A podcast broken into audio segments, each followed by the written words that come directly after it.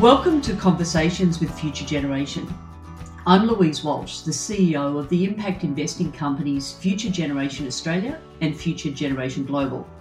In this series, we explore the worlds of investing, philanthropy, mental health, and supporting children and youth at risk with amazing Australians who are leading the way. Joining us today is Peter Morgan, a former doyen of the funds management industry in Australia Peter was the head of equities at Perpetual in the 1990s and then went on to set up his own funds management firm, 452 Capital, in 2002.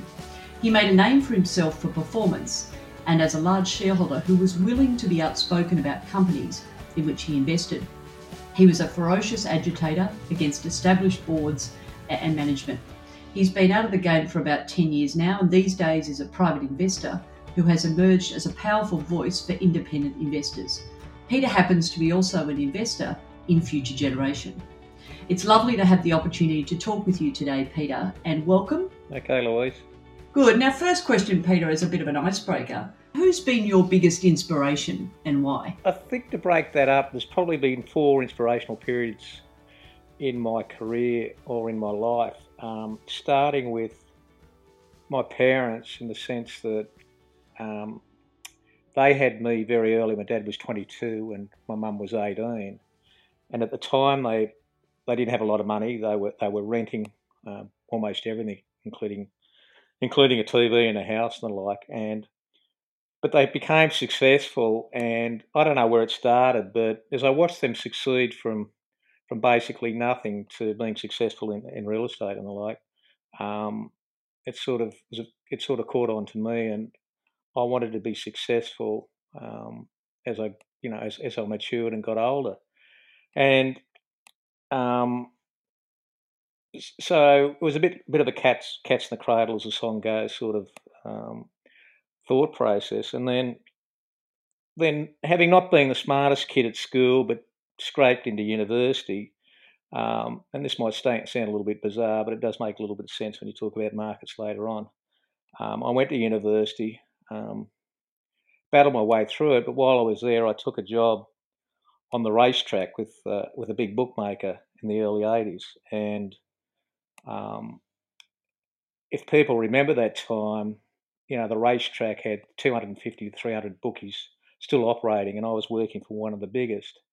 And and I stayed there three years. But one of the jobs I had there was uh, on the second day I started, I was I was told to go and work with one of the professional punters that was relaying information about what was happening in the markets or in the in the betting ring back to the bookie. And and I'll never forget on the on the second day that I was second day in the job, it was a Saturday at Rose Hill, and I'd been standing with this professional punter for you know for the whole day, and we'd got to race seven, and I can remember the uh, the racecourse announcer saying that Sprayette has won won the seventh, starting at fifty to starting at fifty to one. And as I was standing as his professional punter, people were walking past was saying, uh, um, "Well done, Gary. Well done, Gary." And I was trying to work out what the what the hell they was why they were saying that.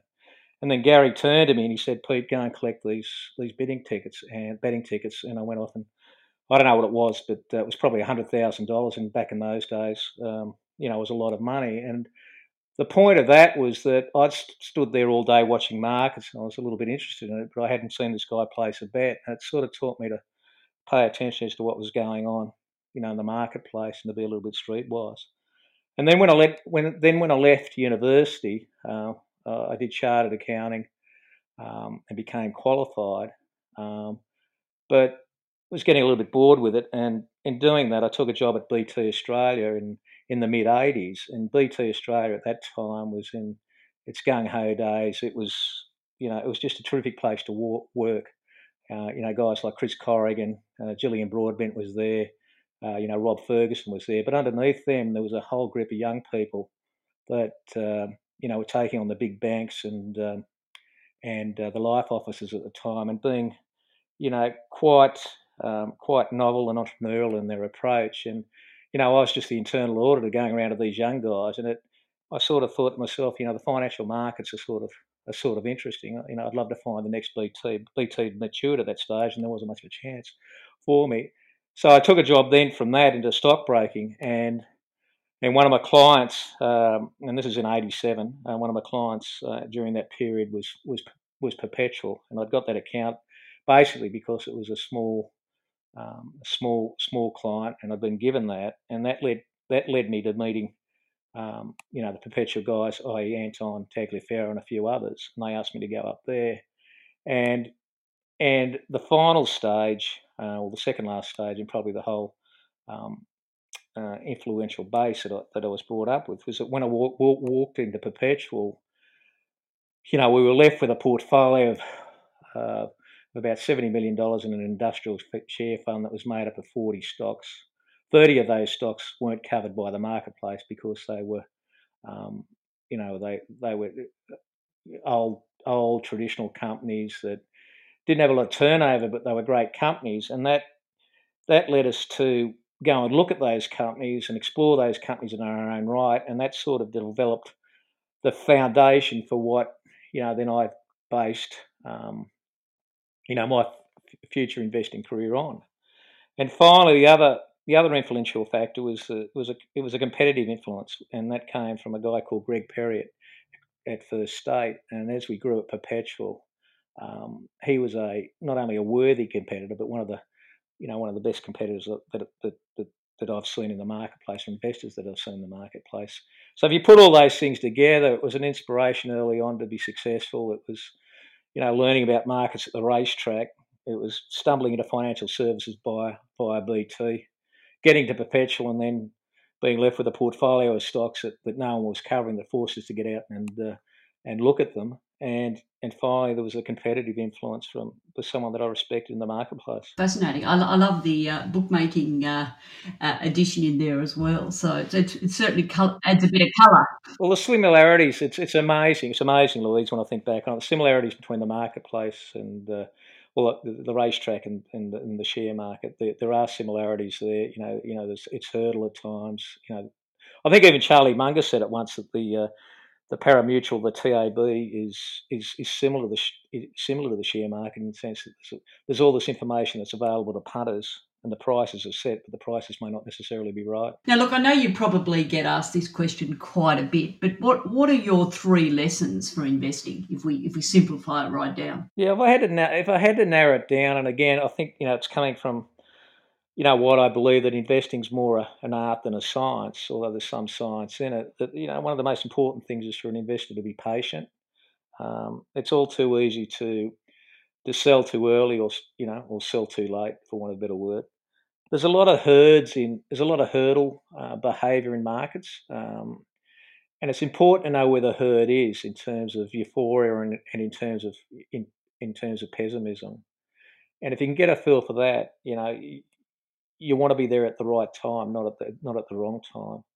And probably the you know the third thing to round that out is the importance of fundamentals, which includes you know understanding accounting, understanding the company you're investing in, and also you know what you're paying for a company in terms of you know potential value. And I think as as Peter Lynch has said in his book, you know, One Up on Wall Street, it's, it's also important to break when you when you're valuing a company to break it down or understand what type of company it is, and it, it may well be an asset play, it may well may well be uh, you know a growth company, it may be a cyclical company as in a mining stock, or it may just be a turnaround. But it's important to know what are the dynamics that will you know will value that company based on those those breakup uh, uh, classifications. Now, look, I, am guessing you probably find this current period quite fascinating with you with your your background and your interest. In this current period, is it similar to other periods you've invested through? I mean, especially with the irrational exuberance on some stocks and indices. What's your view on all of this? If I go back through my career, Louise, there's probably been you know four distinct points that um, yeah, where markets have done unusual things. The first of those was in 1987 and I'd started in stockbroking in June 87 and the share markets collapsed in October 87 and overnight they lost 20% of their value. Um, and in Australia, the main reason for that is that, you know, the entrepreneurs, whether they be Alan Bond or Christopher Skase and the like, had borrowed too much money and and the markets collapsed and because they were invested in share market assets, they suffered the hardest. And that was that was more a one off overnight sort of event.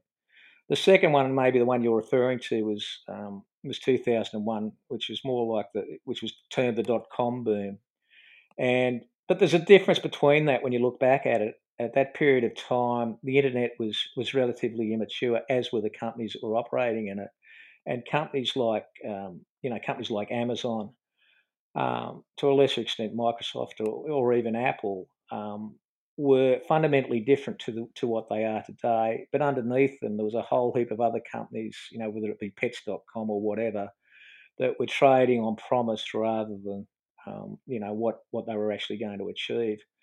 But and if you contrast that to to where we are today, uh, with the technology boom in the US, the companies are somewhat more mature, and they've developed themselves. You know, for example, you know, Amazon is, is now well established in the like where it wasn't in 2001, but the valuations are, you know, a lot harder to justify in terms of what you're paying for the companies themselves uh, now that they are mature and they and they are earning money. Uh, so it's somewhat different. And now the other period that I went through was 2007, which 2007 2008 when the GFC occurred, and that was that was basically financial engineering with um, you know, speculation tied to debt, debt and interest rates. Uh, so it was, you know, it was somewhat different. But I think the other thing to remember is we're in an environment where no one's really dealt with a, a pandemic in a major way in financial markets as, as they are today. And if I was to just to just to talk, go back to you know go back six months to March this year, I've never seen the markets as volatile as they were in March, where they were down twelve percent one night and up eight percent the next night, and and that went on for you know that went on for a good you know, two weeks or 10 days, 10 trading days. No, I've never seen anything like that. But where we are today, I think the biggest concerns I've got with regards to market, the market is that we've still got a lot of the stimulus to, to unwind, not only in Australia, but globally. But in the US, we've got this phenomenon where stocks, and they're very big stocks, they're going up the equivalent in one night of, you know, some of our biggest stocks in terms of market value in one night here in Australia, i.e. the market value of, say, Woolworths. I think Walmart went up the other night the total market value of Woolworths in one night, and, and, and a company like Apple is now worth as much as the whole of the US. Uh, sorry, is, is worth as much as the, the whole of the United Kingdom top 100 stocks, and it's it's and you know companies like Tesla, crazy, uh, you know, are racing mm. around like you know like there's no tomorrow, and it's a lot of the market today seems to me to be trading on um, on on news on on news and not fundamentals. I mean, if an announcement's made, you know, one of them's doing something, or you know, they're going to go into this or they're going to go in that. It's it's it's bouncing a stock around five or six percent, not based upon the fundamentals, but basically based upon the news flow, which which is a dangerous sign. And uh, you know, as I said, I think you know I'm not quite sure we are. It's very hard. No one rings a bell at the top, but I think we've, you know, I think we are getting closer to midnight in terms of where the US market is. And how has money managing money changed? I mean, over the years, given I mean, given today the access to information and the increasing use of technology, I mean, do you think it's easier or harder uh, today to outperform? Depends how you define. You know, I mean, I've, I've, now that I'm now now that I'm managing my own money um, for my own wealth, the first point of call for myself, Louise, uh, not being a fund manager, is to, to preserve capital and not lose it. When you're a fund mm. manager, you, you're investing against, you know, rightly or wrongly against a benchmark or an index, and you can still lose other people's money, but you can outperform an index and over time maybe be rewarded for that outperformance, but the underlying investors lost. So there's a major there's a major difference between what I'm doing now and what I was doing in the past. But having said that, when I started in the in the finance industry in 1987, you know I can still remember that you know every night we'd send off a telex to London telling London what had happened in the Australian market via a telex operator. Um, sending that information off. And you know, obviously today you can you can go on the internet or go on Twitter or whatever, and you're getting you know a constant feed of information that's breaking you know, minute by minute. And you know, it's a it's a lot more it's a lot more faster and you know it's a lot more faster and direct. But but then you're starting to cross over into that sort of trading mentality, which becomes dangerous because you know it's very hard for you know a billion dollar company, let alone a trillion dollar company, to to, to navigate itself on an information flow in, in five minutes, and that's what markets have you know basically you know potentially you know come down to. But the underlying the underlying way you should invest hasn't changed. I, you know, I do believe in that. And have you needed to change how you run money in the last 10 years or so? I went back through my career, Louise. You know, as I said at the start, you know, when I started at Perpetual and walked into Perpetual with a, a few others, there was $70 million in the industrial share fund. And when I, when I left Perpetual, I left having managed up to $7 billion, $7 billion in money. Mm-mm. And then when I was at 452, we got up to $9 billion in money. And I'm obviously not managing anywhere near that now on my own. Mm. And the problem with managing, you know, funds management to a large extent, again, getting back to the race, the racehorse or the racetrack analogy, it's like it's like a racehorse in a, in a race. You know, weight, i.e., money for a fund manager will will slow the fund manager down because they can only invest uh, they can only invest in a smaller number of stocks because they're getting bigger. And if you think about it, if I'm managing nine billion dollars of money and I want to want to put um, one percent of that in a stock, well, that's ninety million dollars I've got to get into a company. And if you flip that back the other way, you know, if you want to limit yourself to taking five percent or ten percent of the company for liquidity reasons, it it takes you into the top. You know, it basically means you can only invest in the top fifty or the top, you know, the top twenty-five stocks, depending on your size.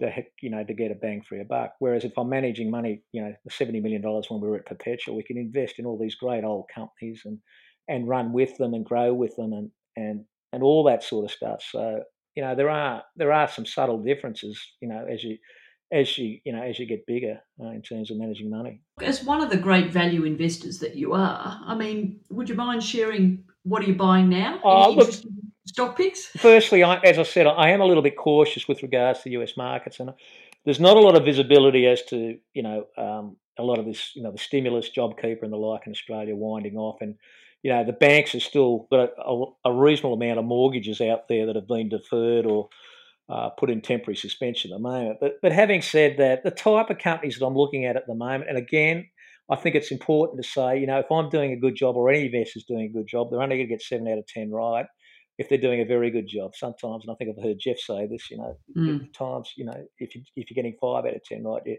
you're doing well. But the type of companies I'm looking at at the moment, you know, Reef Casino, for example, I'm watching quite closely. It's a casino operator up in up in Queensland. It's not earning any money at the moment. Uh, basically, because well, it's earning money now, but it wasn't up until the end of the period mm. of June because of the uh, the pandemic suspensions and the like. Um, mm. As you alluded to it at the start, I have got some positions in some of these LICs, basically because they are trading at or have been trading at substantial discounts to asset backing.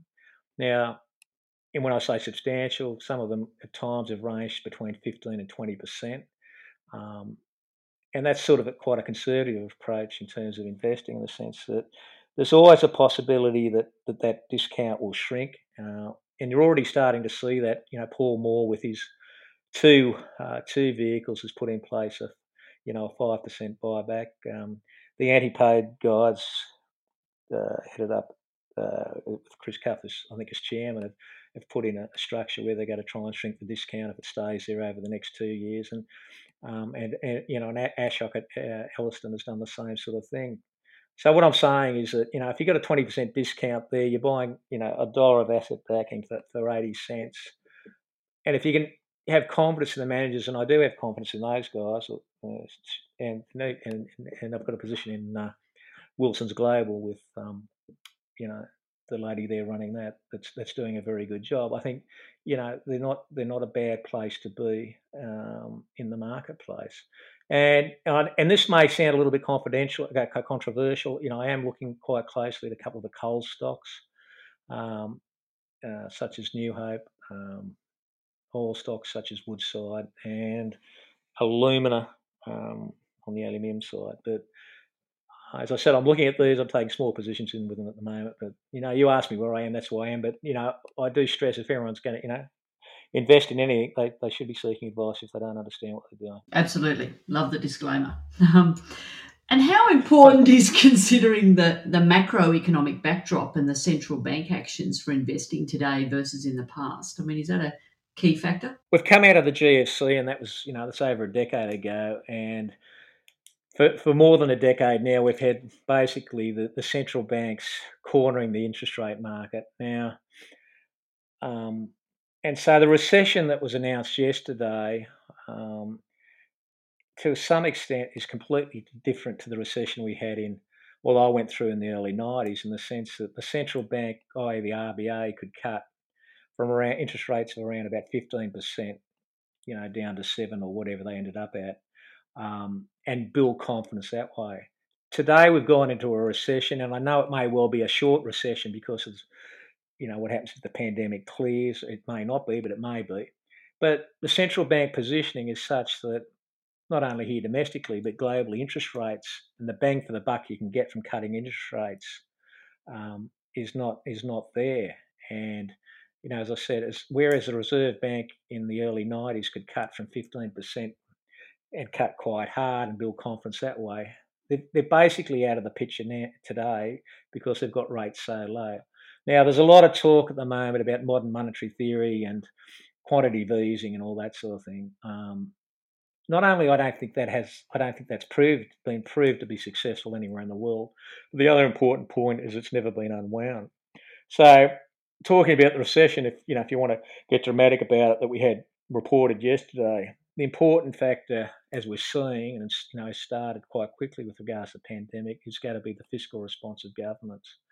Um, but I'm still of the view that you know it's it's still early. It's still early days in terms of playing itself out, and there's still a lot um, that needs to be unwound, and um, you know those dynamics, you know, have to have to have to play themselves out. Just changing tack a, a little bit here. I mean, what was it like leaving funds management after you know you had such a rock star status in the industry? I mean, how how you know well, firstly, rock star is a terrible word, and if, and if, you know, if you're calling someone a rock star, and I mean this um, in the, in the nicest possible way, you know, ninety nine point nine percent of the time, the the good guy, the, you know, the good days are gone, um, and uh, and to some extent that was true with myself, Louise. I mean, we got to the stage, and I'd got to the stage that I was running so much money that was I was you know it was like you know flogging a horse that was carrying a lot of weight, and um, but there was another dynamic that played out in, in, me leaving, and that was that you know I was misdiagnosed with terminal cancer, and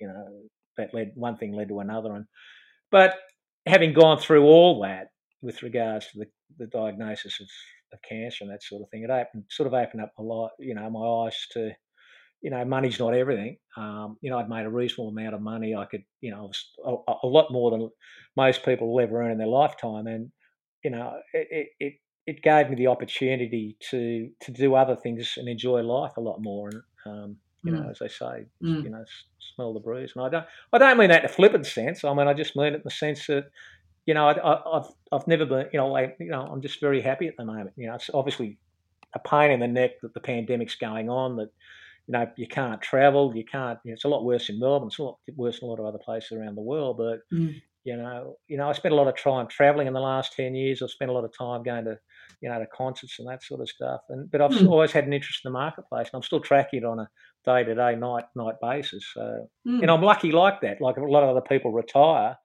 Um, you know, you know, if they're working in a bank or a chemical factory, they don't have that that luxury. And when you're in the game, you know, because I know having, you know, I work out of the office of Wilson Asset Management, so I work alongside you know the investment team, and obviously we've got all these fund managers that that are involved with us. I mean, how how did you switch off? Like that's what I found it's fascinating watching, you know, the investment team work. You know, it, it's hard, isn't it? Well, I don't mm. think you ever switch off, Louise. I, know, I still have trouble switching off now, although mm. I've got better at doing it. I don't. But again, that's what I'm, I'm trying to stress. You can over, you can over micromanage, you know, uh, an mm. investment mm. or a position.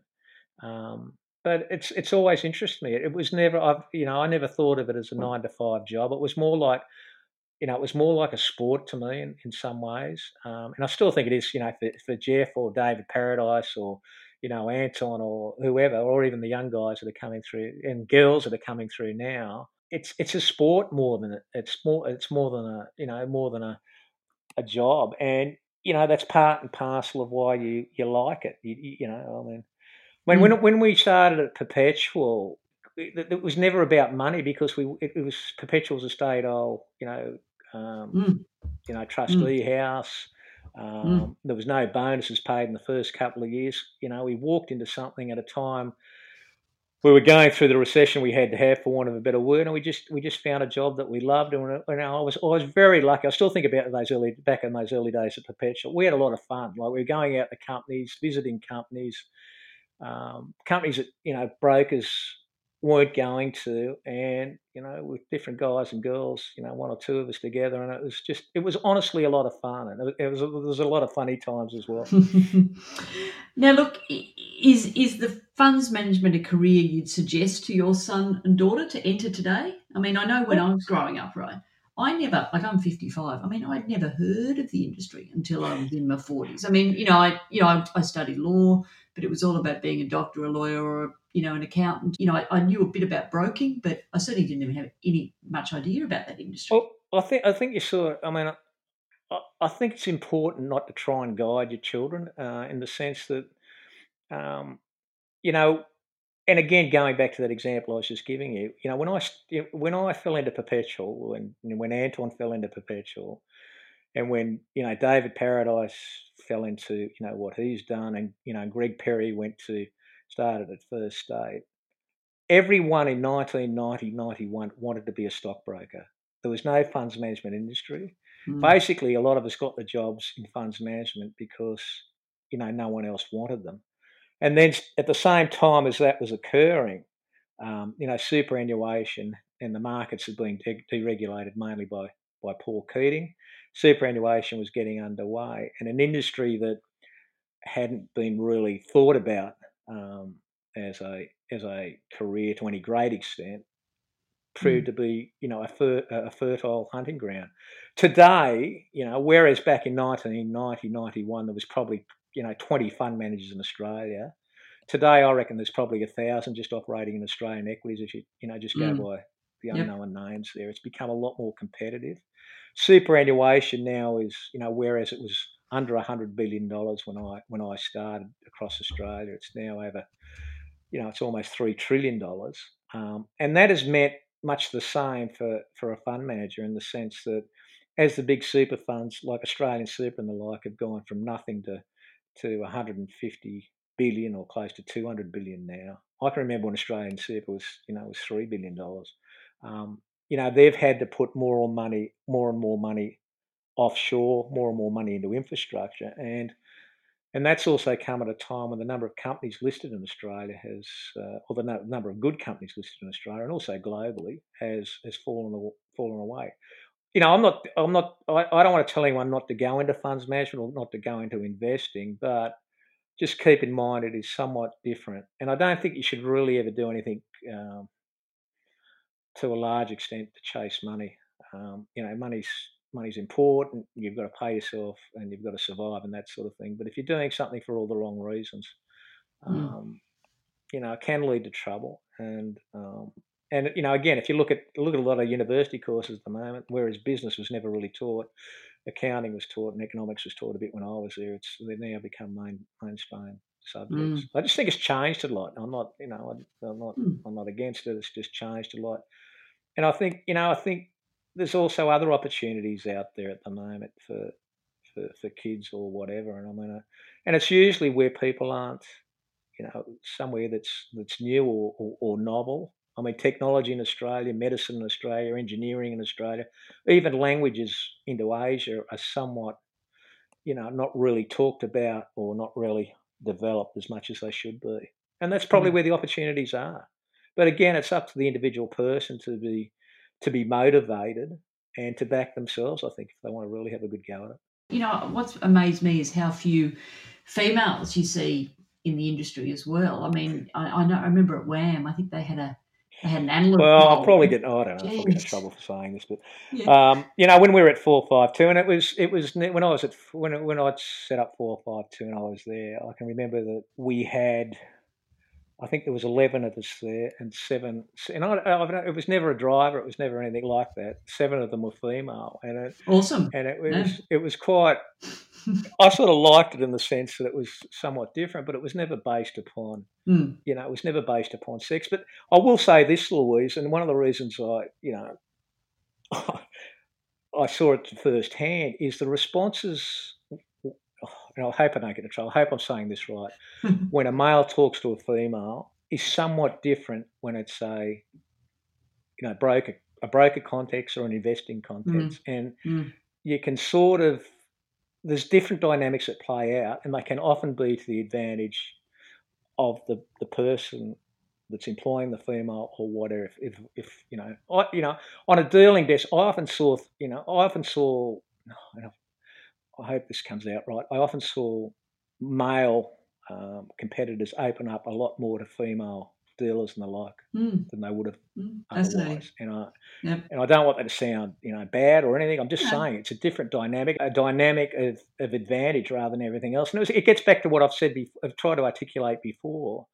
And it was never, it was never intentional, but you could see the advantages of of it coming in terms of, for want of a better word, because of diversity.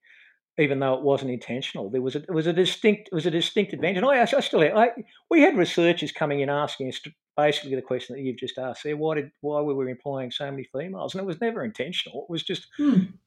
it was just it was just the way it worked. It worked really well. It, it really worked well. It, it it was different, and it's like a lot of things. If you're different, you do get an advantage from it. And it was never intentional. You are one of the best follows on Twitter now, and, and, and it's interesting. A few people have told me that, um, and I'm now following you myself. I mean, who are the favourite people you follow on Twitter, and why? And why are you so active on Twitter? If I if I go back to the start, getting involved on Twitter, for, I, I never thought I'd be having this conversation with anyone. But um, when I first did it, I'd left funds management, and obviously social media was was growing, and technology was growing, and I'd never really been exposed to technology when I was running money at Perpetual to any large extent. Um, there, and there's not many, there wasn't many, and there still isn't a lot of technology companies that are of any credibility, you know, listed in Australia. There's some, but there's not a lot. And and I sort of wanted just to try and get some involvement with regards to social media. I tried, you know, I tried Snapchat, and I've never, I tried Facebook for about five minutes or five seconds, and the same with uh, the same with LinkedIn, and and I just I just got involved with it and sort of you know grew with it a little bit, and it's opened me up to a sort of a a, re- a very good flow of information.